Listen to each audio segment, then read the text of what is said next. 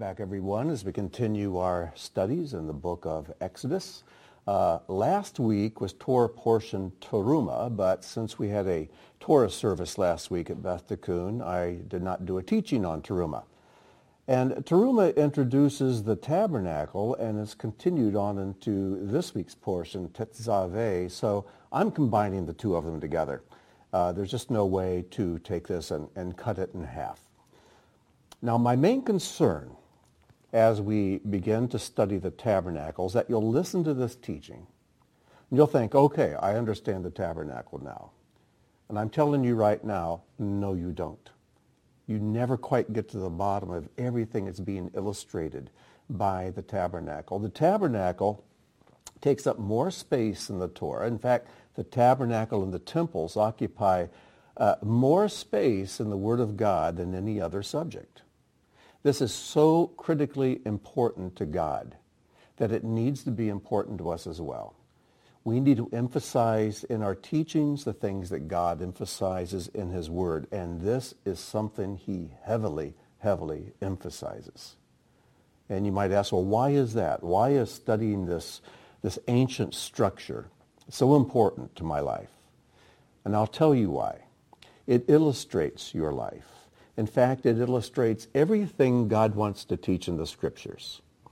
You can look at the description of the tabernacle as it's found in the Torah and consider it the picture section of the Bible. You know how when you read through a history book or maybe a, a, a biography or some work of nonfiction there may be a section of photographs and illustrations in the middle of the book? The tabernacle is that illustration section. And so as we burn these images into our minds and meditate upon them and ask God to reveal what he wants to teach us from them, it will transform our understanding of who God is, of his program among humankind, and most of all, transform the way we see ourselves.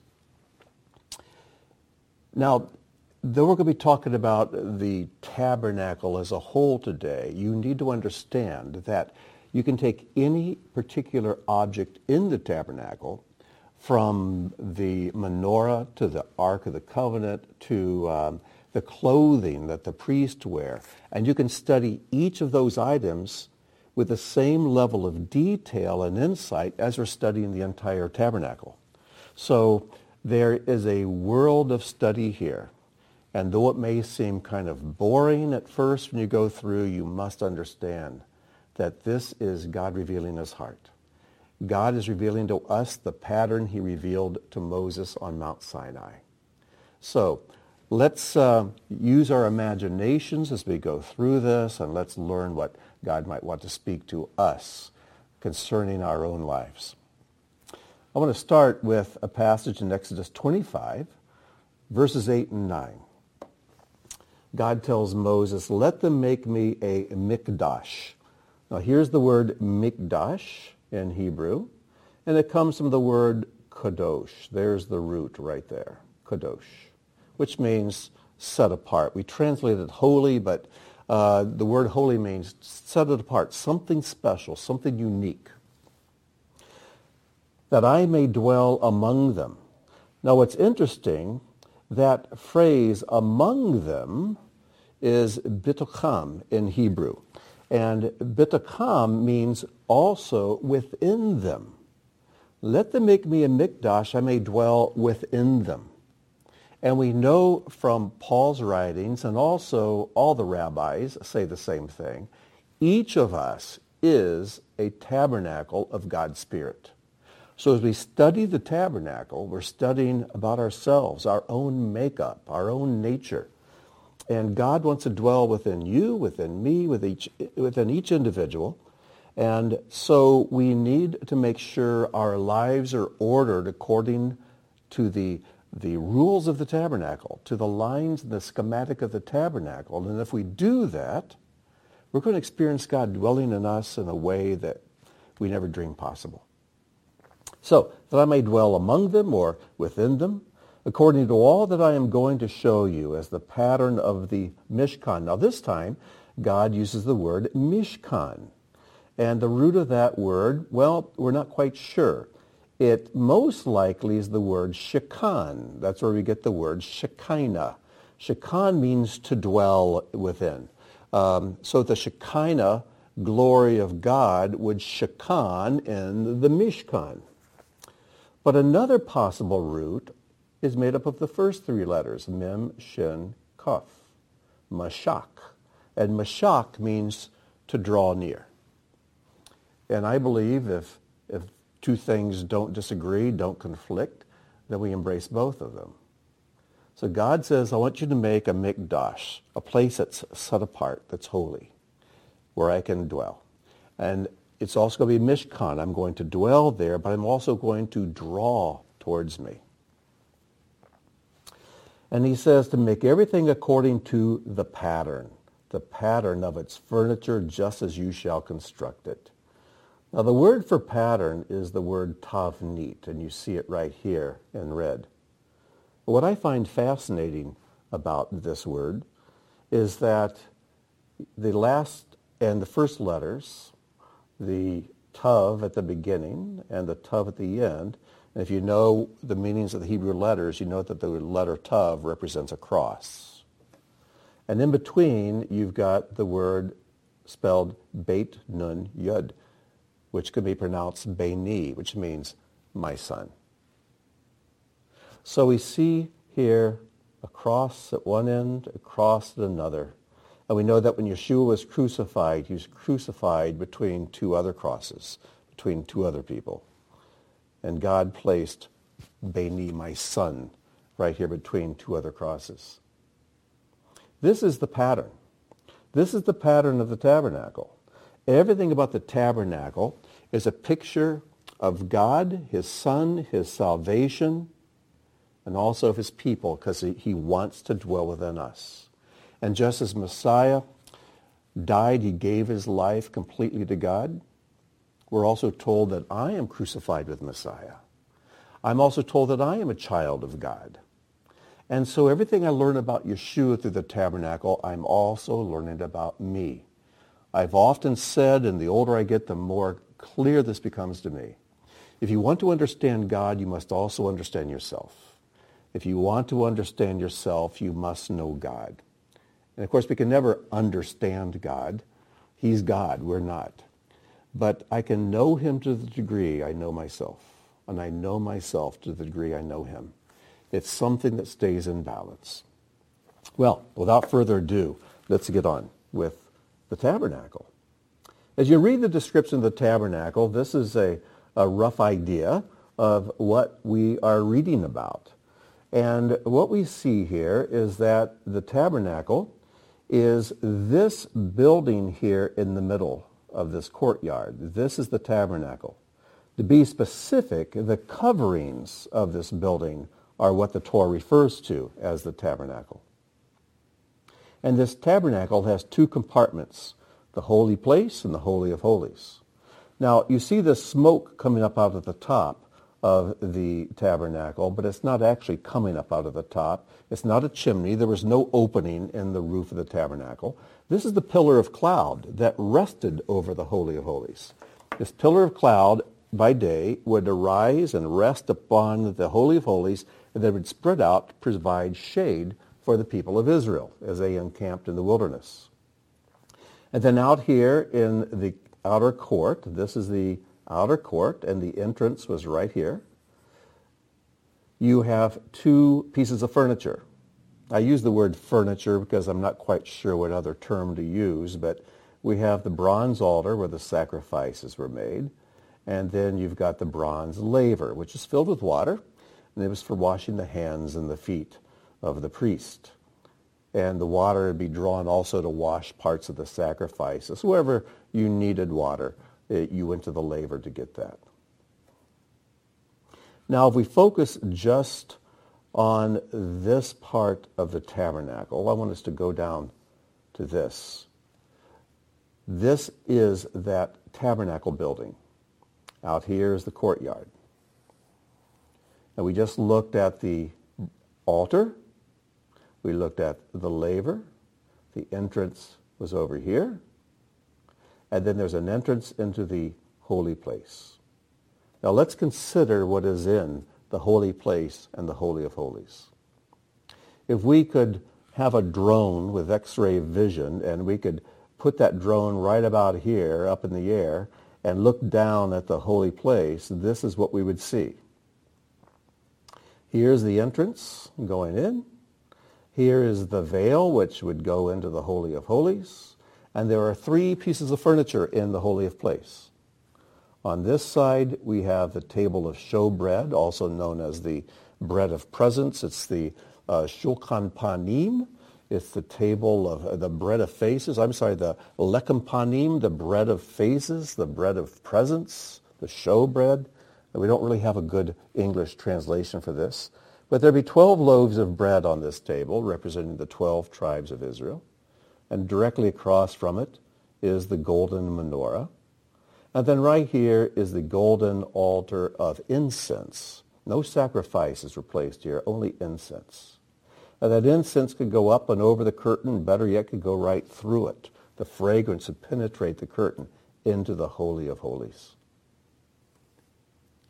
And if you could go into the Holy of Holies on Yom Kippur, you would be able to see the high priest standing just inside the veil in front of the Ark of the Covenant. And you can see the two golden cherubim, which were made out of uh, the solid gold cover.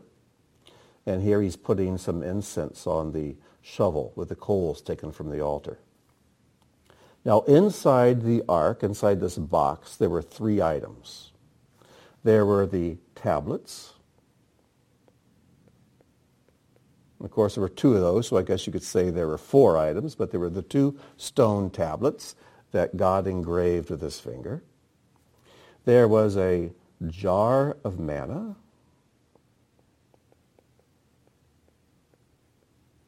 And then there was Aaron's rod. If you recall, later on, we'll, we'll get to the story, but Aaron's rod was made to blossom. There were almond blossoms and almonds growing out of this stick, this dead stick. And those three items were placed inside the ark. And we'll be coming to this uh, later as we go through the Torah and discussing these in, in greater detail. Now, if you start with the beginning of Torah portion Teruma, you'll read about each of the items that made up the tabernacle and I want us to pay attention to the order. There's some very interesting things that we can learn from this. So at this point, if you just want to pause the teaching, start there with chapter 25. Uh, I'm sorry, is that correct? Yes, chapter 25, verse 1. And start reading through and just list the items. And as you go through, um, I'm sorry, chapter 27. Chapter 27 and there's some items, and then chapter 28, 29, and 30. I don't know why I was thinking chapter 25. So you can pause and come back when you have completed the list, and we'll compare notes. Okay, I'm going to assume you are done, and let's see if we have the same thing.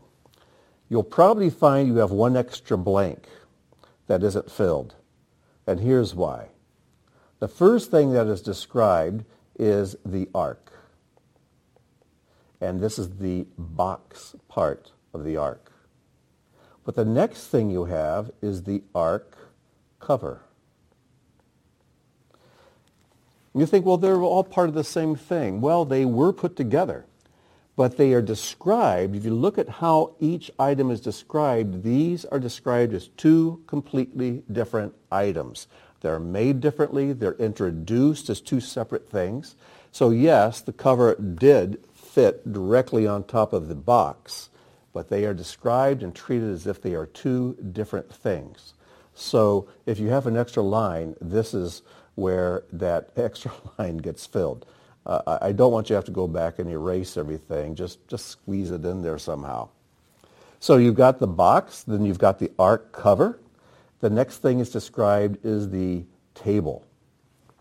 It's the bread of faces, the lechem panim. Interesting thing about the table with this bread on it, this bread was eaten only on the Sabbath, only by the priest. I guess they could eat it after the Sabbath as well, but The way it worked is each Sabbath, 12 fresh loaves were brought in and placed on this table, and the 12 loaves that were there were removed and passed out to the priest for them to eat.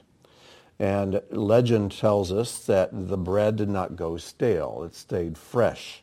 And so when they took the bread off, it, they said it was still just delicious and warm and, uh, and chewable. It wasn't at all stale. Now think about this for a second. During the wilderness period, the people ate manna, and the manna appeared on the ground six days a week, Monday through or Sunday through Friday. But this bread appeared on Shabbat, and it was prepared uh, by the priest and is eaten by the priest. Now, I'll keep reminding you as we go through the teaching that we are a kingdom of priests. We're not Levitical priests. We could not have gone in and served in the tabernacle. But we are a kingdom of priests, and spiritually, these things belong to us. And so there's a heavenly bread we eat each day. But on Shabbat, there's something special God wants to give us. That's the day he says, this bread that's been in my presence all week, this is something I want to share with you. You have to come in and get it. Then after the table is the menorah, the solid gold menorah. Now, after these four main items, and let's look at where they're located, we have, it describes first the ark and its cover. Then it describes the table of showbread. And then it describes the menorah. After that, it's going to start working outward. And this is one of the things that I want you to notice from this. God starts in the deepest, most inner part of the tabernacle, and then he works out from there. After the menorah, we have a description of the covers, the covers of the ark, or of the tabernacle. Now, this is something that's interesting that I don't want you to miss. In past years in the teaching, I've just briefly mentioned this, but I want you to really catch it this time. In chapter 26, in verse 1, it says, You shall make the tabernacle of ten curtains. What it's saying here, what the language is saying, is that the curtains, the fabrics, and the hides make up the ceiling and are then pulled down over the sides and staked to the ground. These curtains are what are called the tabernacle proper, the Mishkan proper. But then as you go down, down to verse 15, it talks about the planks. The walls of the tabernacle were made from beams, these solid planks of wood. These planks of wood were 15, I'm sorry, they were 10 cubits tall, so that'd be about 15 feet. They were a cubit and a half wide. We don't know what the thickness was, but some people say a half a cubit thick, maybe a full 18 inches thick. These were massive, solid beams of wood. I don't think one man could possibly carry one. It would take at least two, maybe three, to carry one of these beams. And then they were all covered with gold. And it says in verse 15, you shall make the planks for the tabernacle of acacia wood. Now, the rabbis make much of this, and I was uh, delighted as I was going through the, the Midrash Rabbah, this massive, might call it an ancient Bible study about the Torah. And uh, much of what was in the Midrash Rabbah was, was uh, knowledge that's been around since before Yeshua was born. And it says that this word, it, when you read it in Hebrew, it says, they shall make the mikdash la mishkan. I'm sorry, they shall make uh, boards la mishkan, for the mishkan. But the rabbis say we could take that word la mishkan for the mishkan, for the tabernacle. We could pronounce it this way, lemashkain, lemashkain. You don't change the spelling, but you pronounce it differently, and it takes on a different meaning. When you say le mishkan, it means for the tabernacle. when you say lamashkin, it means for collateral. Now, what does that mean? And they realize that every jot and tittle, every letter of the Torah is placed there specifically. And God, because Hebrew is the language of transcendence, he intends for there to be other meanings to the word, sub-meanings, to bring out truth. And as they discuss that, they think, well, how are the beams, the solid part of the tabernacle, how are they collateral? And they say, when Israel rebels, instead of destroying the people, God allows the tabernacle or the, the temple to be destroyed in their place. And though the people of Israel have been through many tragedies over the course of their history, they're still a remnant. They're still alive. They're still going. But when their rebellions and when their sins reach a certain point, instead of destroying and killing all the people, he brings destruction to the temple. And it becomes collateral for the people. But it doesn't stop there. This is the amazing thing. And I copied this directly out of the Midrash Rabbah, and I've put it in your notes at the end of the notes. If you print out the paper and the, the visuals that I have on the, the iPad, it says this. Moses said before the Holy One, blessed is he, but they are destined one day, due to their recurring rebelliousness, to have neither tabernacle nor temple. What happens when they're rebellious, but there's no tabernacle, no temple to destroy? What will become of them then? The Holy One, blessed is he, replied, now catch this, I will take from them a tzaddik, a righteous man, and make him collateral for them. And with this I will grant atonement to them for all their sins. That's prophetic, if you ask me. And right now, Israel has no tabernacle. They have no temple. But they do have a tzaddik.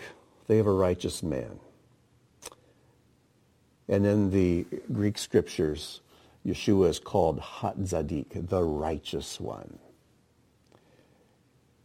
And he gave himself as collateral so that the destruction that is due Israel, that is due us, was all put upon him. So it's amazing as you look at the ancient writings of Israel, you find all these foreshadowings of the Messiah. So, anyways, back on task. We have the walls the covers, the walls, and then there's the veil, the pareket. This is the veil that divided the holy place from the Holy of Holies. This is the veil that Matthew's gospel describes as being torn in half from top to bottom when Yeshua died on the cross. That is the one change God makes to the pattern. This pattern for the tabernacle, later for the temple, is something that is eternal. It's something that God showed Moses from the heavens, the pattern from the heavens. This is the reality. But there's one change that God wanted made in due time, and that was to remove that veil that separated the Holy of Holies from the Holy of Place. There's a lot to discuss there, and maybe we'll get back to it before the teaching's over.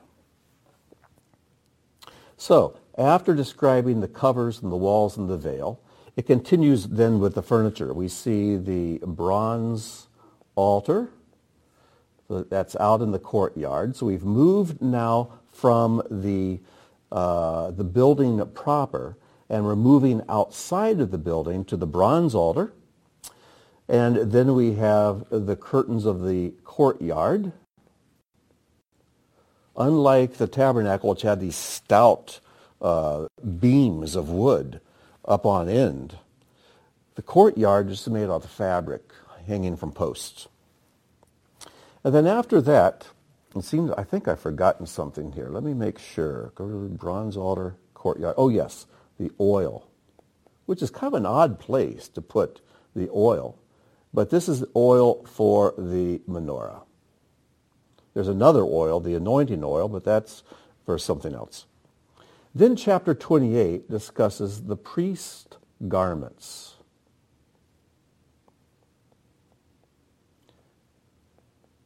It'd be wonderful to take a few weeks and just discuss the priest's garments. There's so much to learn from these.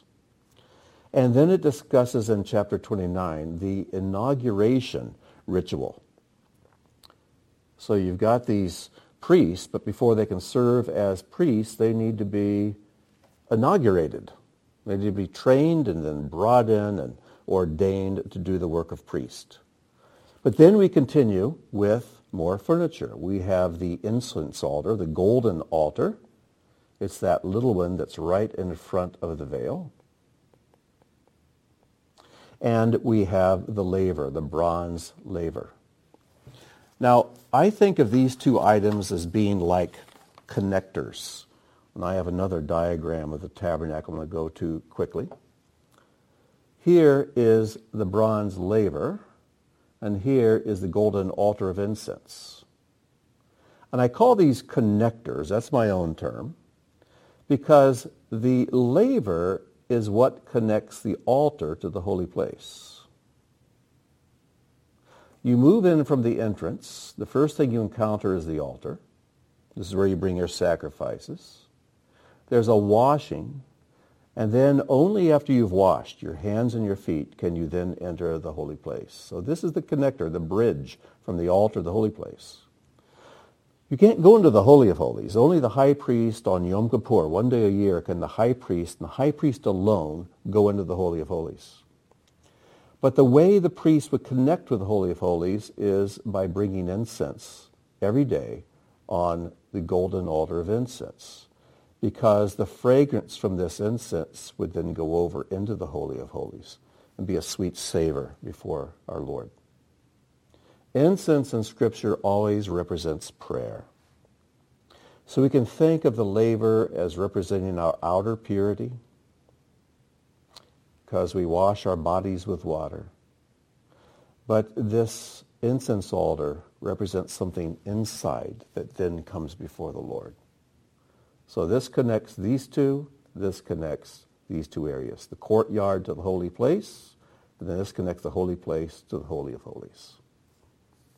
Now let's continue with our, our list. After the description of the laver, you have the description of the anointing oil, which is used to anoint the priest, and then the description of the incense that was burnt on the golden altar. All right? So some of the things we may notice from this is that God works from the inside out.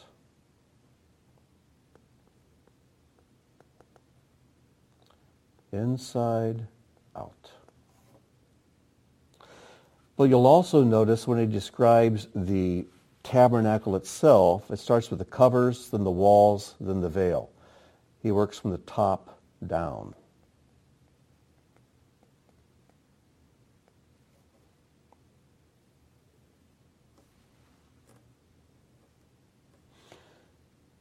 God works in our lives.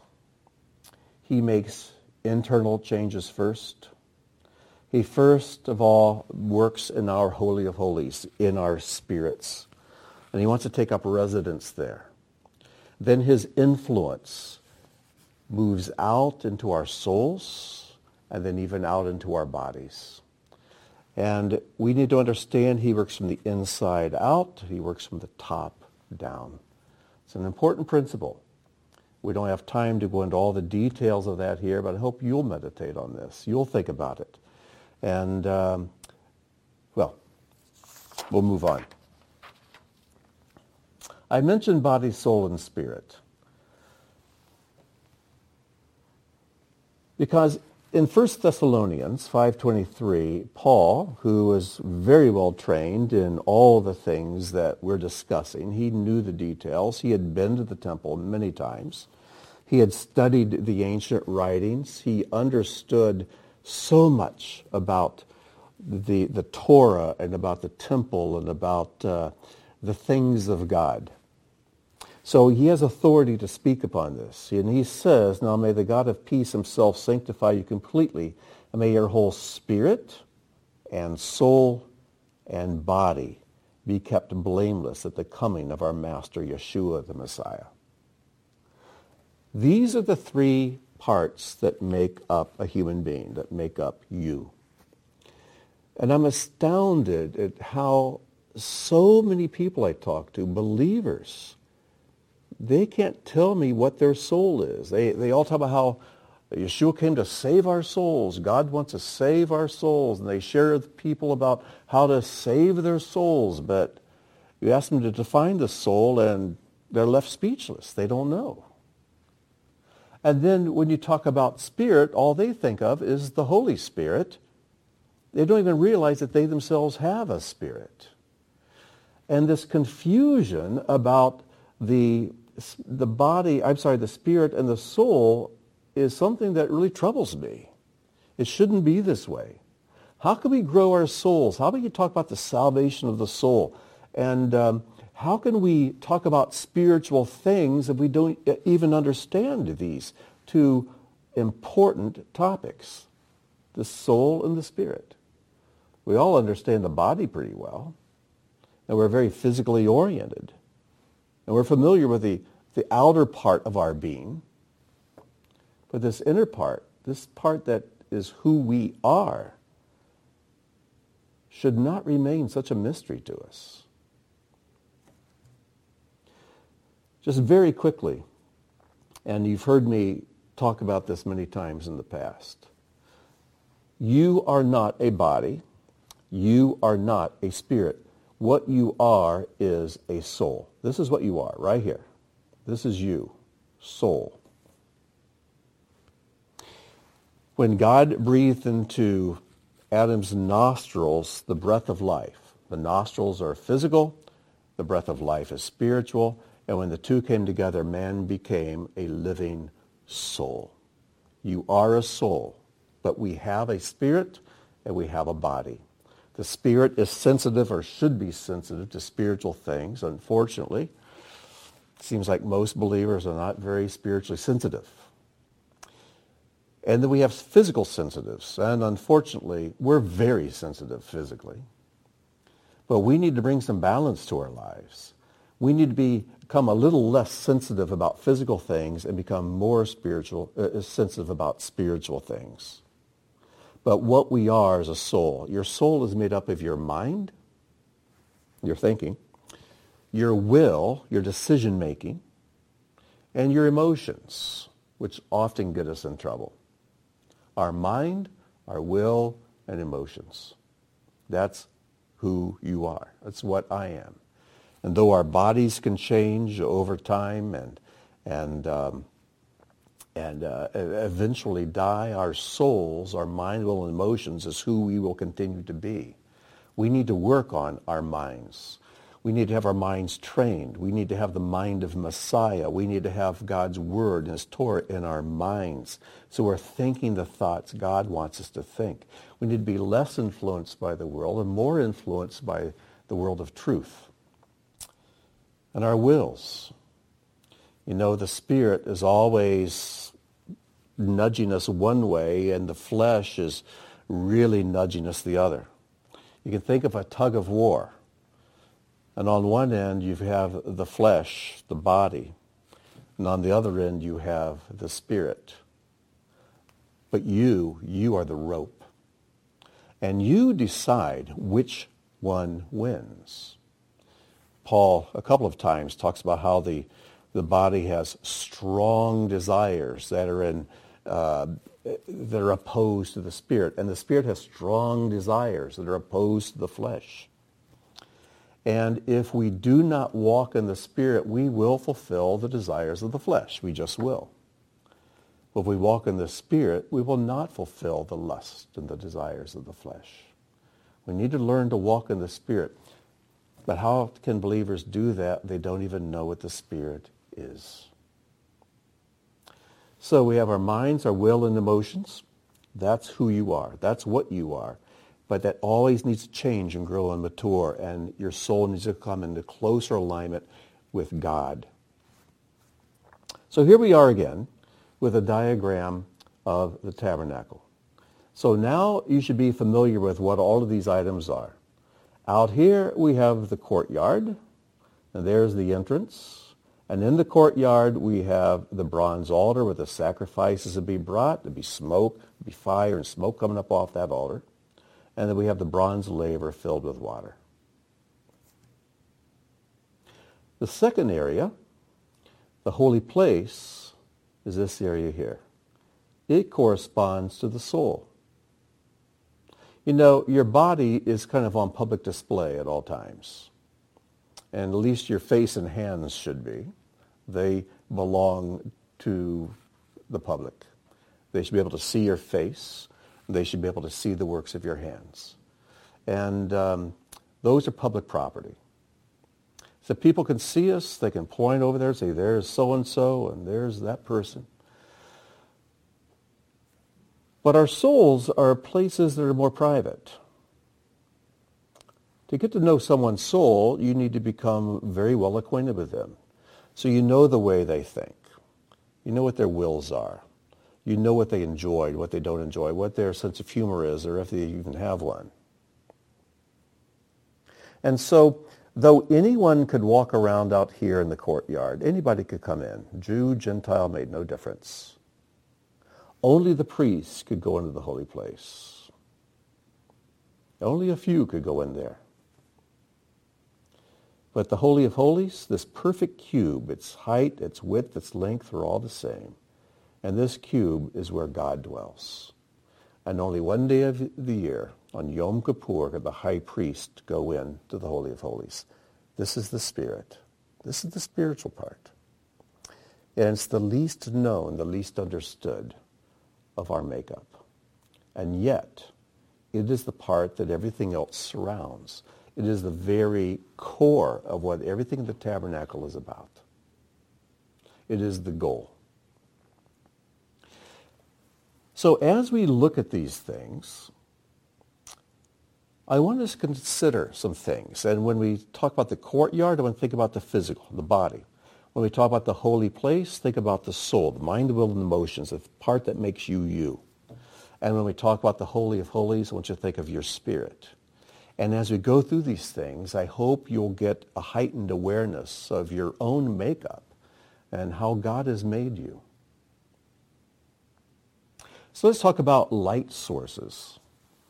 Out here in the courtyard, it was illuminated by the sun, the moon, the stars, the natural light.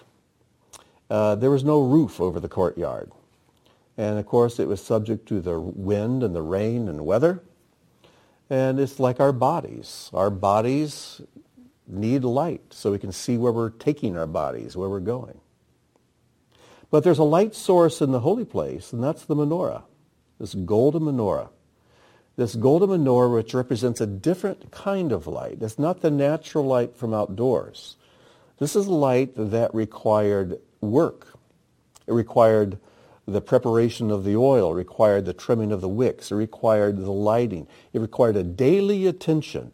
And every day a priest would go in prepare the menorah and then light it so it would burn all night long.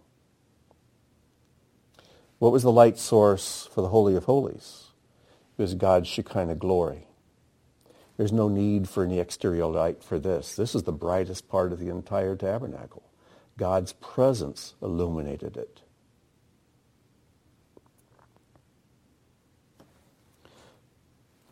The outer court was full of activity. There would be people everywhere, milling around, bringing sacrifices, walking around, talking, singing, yammering, serving, doing. And we tend to be very active physically, probably too active if we are honest about it. And you know, I know so many believers, too many believers, for whom physical activity is all they have. They serve. They help other people serve. They're always a part of the crowd. They're almost running laps in here. They are busy, busy, busy, busy all the time. But when it comes to the holy place and the Holy of Holies, it's almost as if they've barred up the entrance and put a sign that says no admittance. Their own souls and their own spirit is an utter mystery to them. Their lives are completely external. And they have no internal world. Because you must understand, this part here, the tabernacle itself, this is our inner world.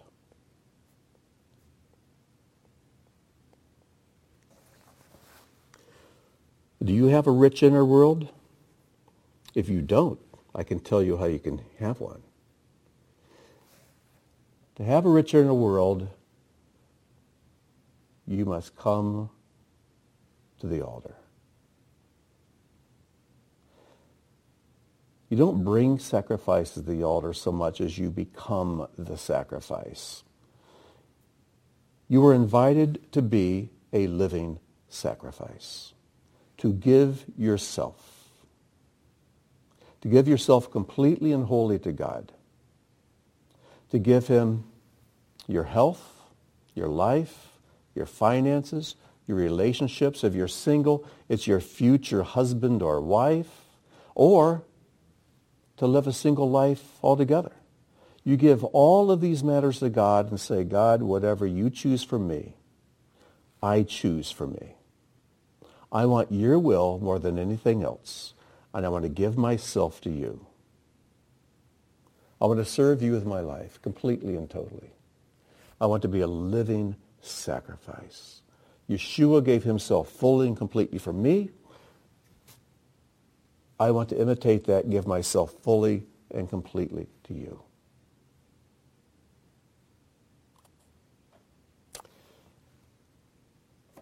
And I know believers who are so physically oriented that they're always making sacrifices.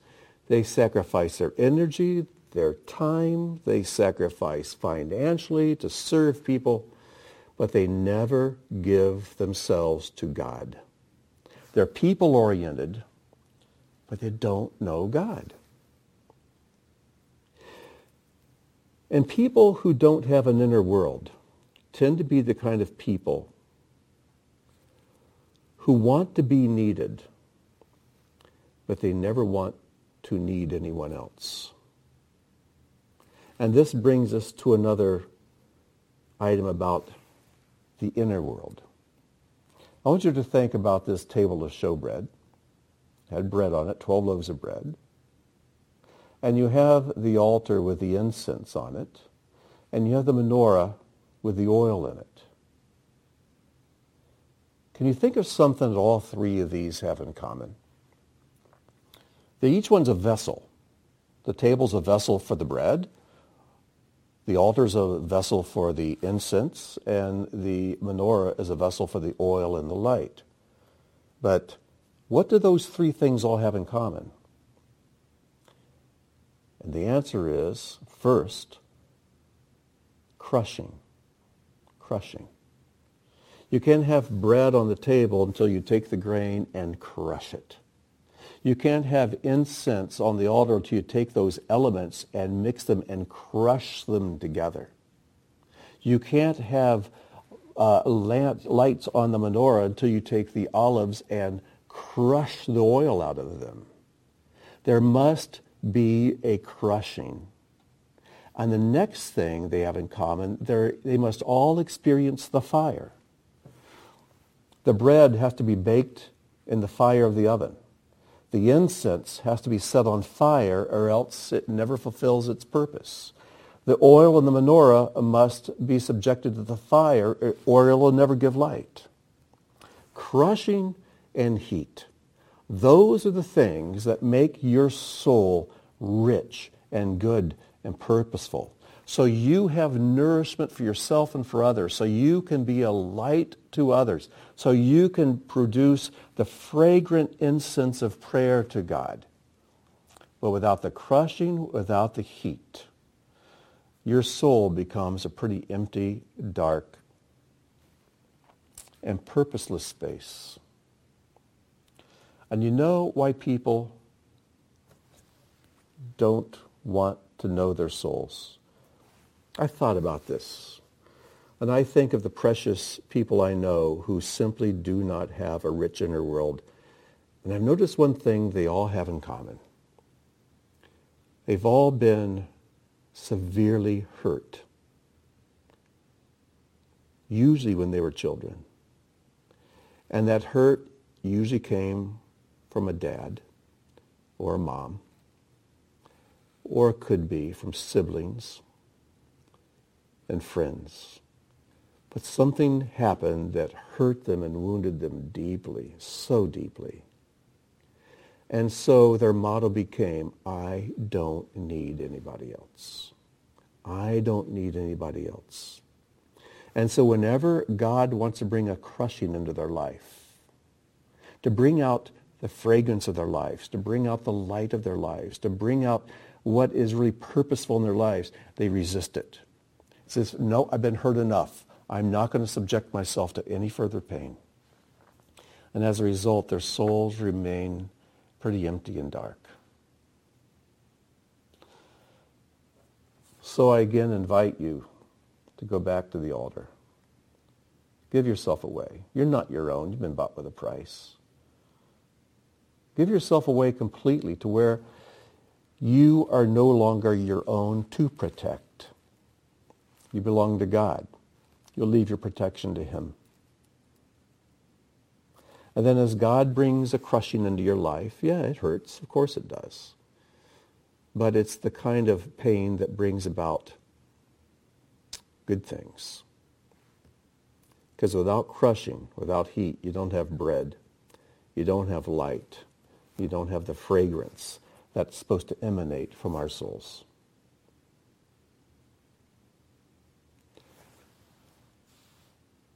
So as we look at this, another thing we'll notice is that out here, these objects are made out of bronze or brass. This is solid brass. This is brass over wood. But when you come into here, things are made out of gold. The menorah is solid gold, and the altar and the table are made out of wood covered with gold. And then when you come into the ark, to the Holy of Holies, the box is made out of wood covered with gold, but the lid is made out of solid gold. A study you might want to do is take those objects that are made out of solid, metals like the laver and the menorah and the ark cover and study those because they're made out of solid metals. But then you could do another study on the things that are made out of wood covered with metal like the altar here, the table and the altar here, and then the box of the ark. Two good studies that you could do. Another thing I want you to notice is the orientation. If you're familiar with geometry, if you did geometry in school, and I'm assuming most of you did, you know you've got an x-axis, and the laver and the altar are on an x-axis, but then the table and the menorah are on a y-axis, and then the box and the lid are on a z-axis. They're directly above each other. So you've got the x and the y and the z. Another thing, you'll notice there's quite a bit of distance between these two. But then when you come into the holy place, the distance decreases between these two. But then in the Holy of Holies, there's no distance between the lid and the box. They are in contact. One of the things I learned from this is that the closer we draw to God, the more intimate the relationship is. And that goes along with the following. Out here, you can have any number of people. You can have hundreds of people out here. Only the priests come in here. It's a little lonelier. Only the priests. No one else is allowed into the holy place then only the high priest gets to come in here once a year. Some people fear loneliness. And so they want to be with a crowd all the time. But if you want to draw close to God, there's only room for one in his Holy of Holies. There's only room for you. You can't go in there with your husband or your wife or your kids or your best friends. You go in there by yourself. And for you to do that means you need to withdraw from your husband and your wife and your kids and your friends. You need to take time each day to go into God's presence just by yourself, or you can never get to know him. And the invitation is open to us. Because recall that when Yeshua died on the cross, this veil was torn, into, torn in two. It was ripped in two as if God is saying, until now, I've been closed for business except once a year with the high priest. But now through the, through the sacrifice of Yeshua, please come in. I want to spend time with you. You see, everything about the tabernacle is also a picture of a, a way back into the garden. Remember when Adam and Eve, they, they walked with God in the cool of the evening? And there in the, the center of the garden was the tree of life? But when they sinned against God, they were driven out toward the east, this direction, because the opening of the tabernacle was always toward the east. And there were two cherubim placed to protect the return to the garden. And if you read the description of this veil, there were cherubim embroidered into the veil, as if they're protecting the way back to the place where the tree of life is, where the Torah is. Later, when Moses would complete writing the Torah, it was placed right beside the ark. And we know that the Torah is a tree of life to those who grasp it, and all its supporters are praiseworthy.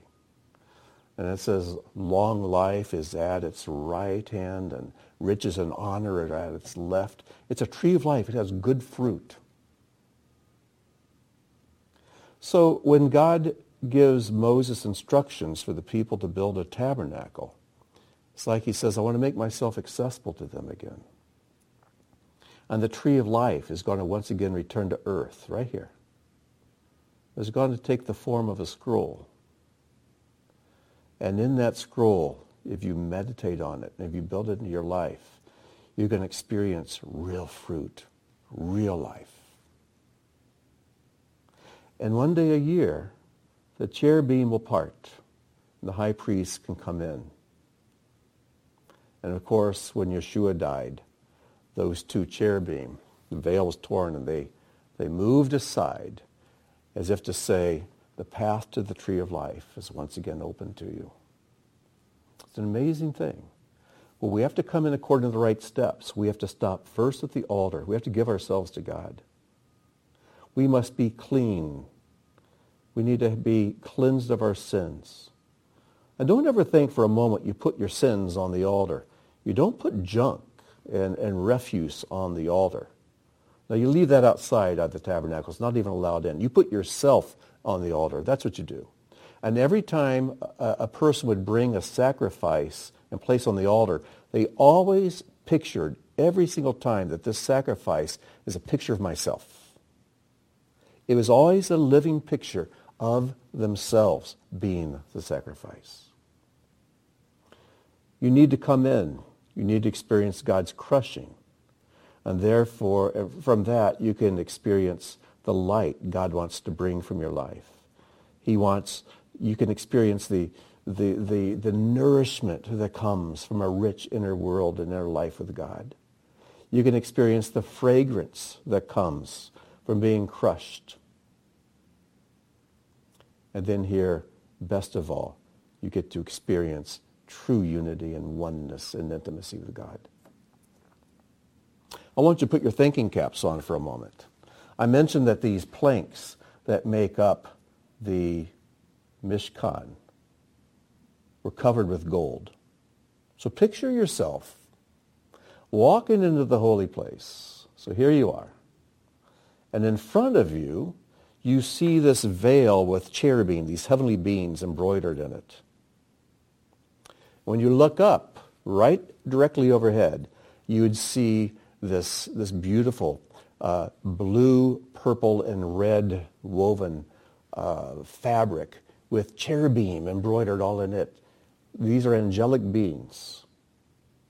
Out here in the courtyard, when you look up, you see the sun, moon, and stars. But when you walk in to this more confined space, you look up, you see the heavenlies.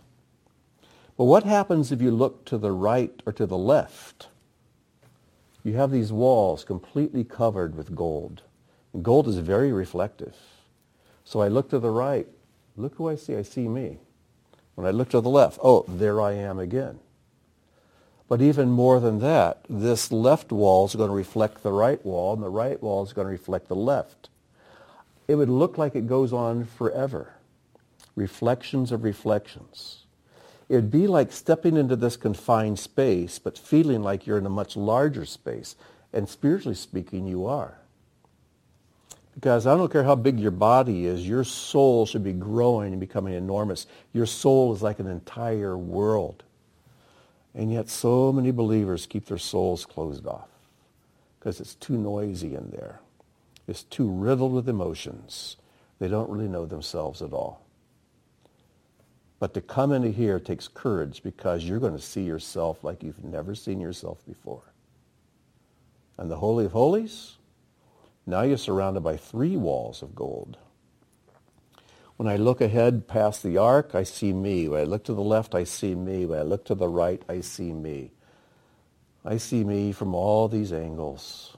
I look up, I see the heavenlies, and then there's the ark, the God's Shekinah glory glowing from it. It's kind of a wild trip when you think about it. But the more you step away from the crowd, and the more you go into the rich inner world, of the soul and especially of the spirit. You're going to see yourself, warts and all. And you need to have the courage to do that. We need to take the time to take a close look at ourselves.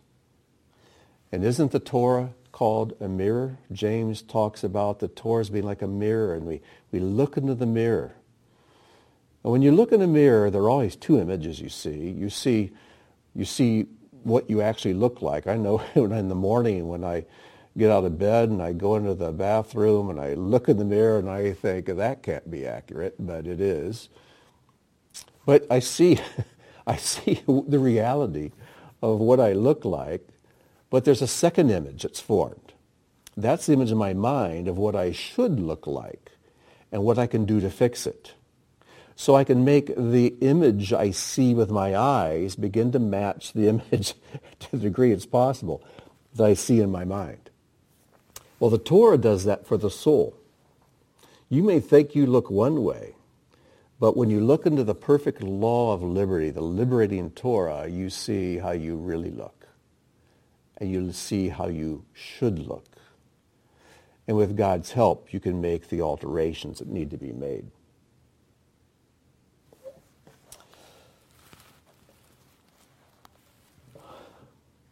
Foods. The sacrifices were foods that you ate. There was meat. And these are foods that are bought, brought by the people bring sacrifices. But there's food in here as well. There is the table of the showbread. This is just for the priest. But in here there's food also. There's a jar of manna. This is heavenly food. So this food out here is brought by the people bringing sacrifices. This food in here is brought by the priest this food comes directly from heaven.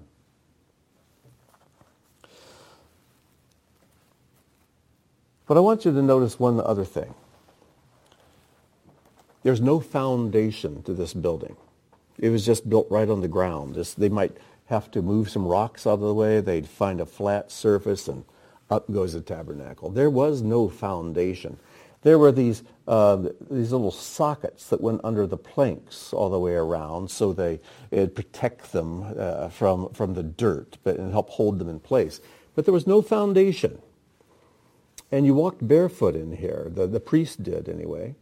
And uh, it was just their feet right against the dirt. There was no floor. But in Matthew 16, when Yeshua comes along and he asked his disciples, who, who do men say that I am? And they gave some suggestions. He said, but who do you say that I am? And Peter says, you are the Messiah, the Son of the living God. And Yeshua said to him, Blessed are you, Simon, son of Jonah, for flesh and blood has not revealed this to you, but my Father in heaven. In other words, you've connected with the spiritual. You have heard something and realized something that human reasoning did not reveal. And he goes on to tell Peter, upon this rock I will build my kahal. In other words, he's saying, Peter, this is the foundation that I'm going to build the tabernacle on. The tabernacle's been moving through the wilderness, and it's been moving to a few different places once they came into the land. But eventually, it had to find a foundation. And we know that the temple's then built on the Temple Mount, and the tabernacle took on a more permanent kind of a structure. Solomon built it, and later on it was restored, and Herod expanded it. But it wasn't until the right foundation was found that it come to rest. And so the tabernacle is kind of odd. Unlike other buildings where you make the foundation first, then build up, the tabernacle existed first. And spiritually speaking, it was looking for a foundation. And that foundation is Messiah. You're the tabernacle. I'm the tabernacle of God's Spirit. Messiah is our foundation. So, I have some discussion questions for you. In your own words, describe the difference between the spirit and the soul. Number two, what alteration did God later make to the pattern of the tabernacle? And let me give you a little hint here. When God tore that veil from top to bottom, that is a picture of the circumcision of the heart to where the soul and spirit begin to come together and become one, to where God's spirit and my own mind, will, and emotions are so infused together they can't really divide one from the other. I pray that someday, someday before I die, I will come to the point where my mind and God's mind are so aligned. My will and his will are so aligned. My emotions and his are so aligned it's kind of hard to tell me from Messiah. That's the goal. I don't have real high hopes for myself, but you know, I've seen bits of progress over the years, and I'm not dead yet, so there's always hope. Number three, discuss how you can use the tabernacle as a guide to prayer. I've put a link in the resources in the bottom of the, the notes. And you can click on that or type it in or just go to our Beth Tikkun website. In the search box, type in tabernacle and what'll pop up is a teaching done by our, our dear brother Steve Meeks. And um, he did a teaching. I think it's probably about the first teaching he did at Beth Tikkun. And um, he talked about praying through the tabernacle, using this as a pattern for prayer. Briefly, it means entering. Am I ready to come in? Are there things I need to leave behind? Coming to the altar. Renewing my commitment to give myself completely to God. Coming to the laver. Asking God to cleanse me. My heart and my hands. Because, uh, you know, who can ascend to the, the hill of the Lord, the mountain of the Lord? He who has a clean hands and a clean heart. So we ask God to cleanse us. And then we come into a, a deeper level of prayer. And where I meditate on God's word, I can take a psalm and take this beautiful uh, spiritual food and pray it back to God and be nourished by it. Where I can come to the menorah and say, God, make me a light. I'm to be a light to the world. So crush anew what needs to be crushed. So there's oil in my lamp. The wicks are trimmed and and that it's set aflame so I can be a light for you and, and in balance because the menorah has to be balanced.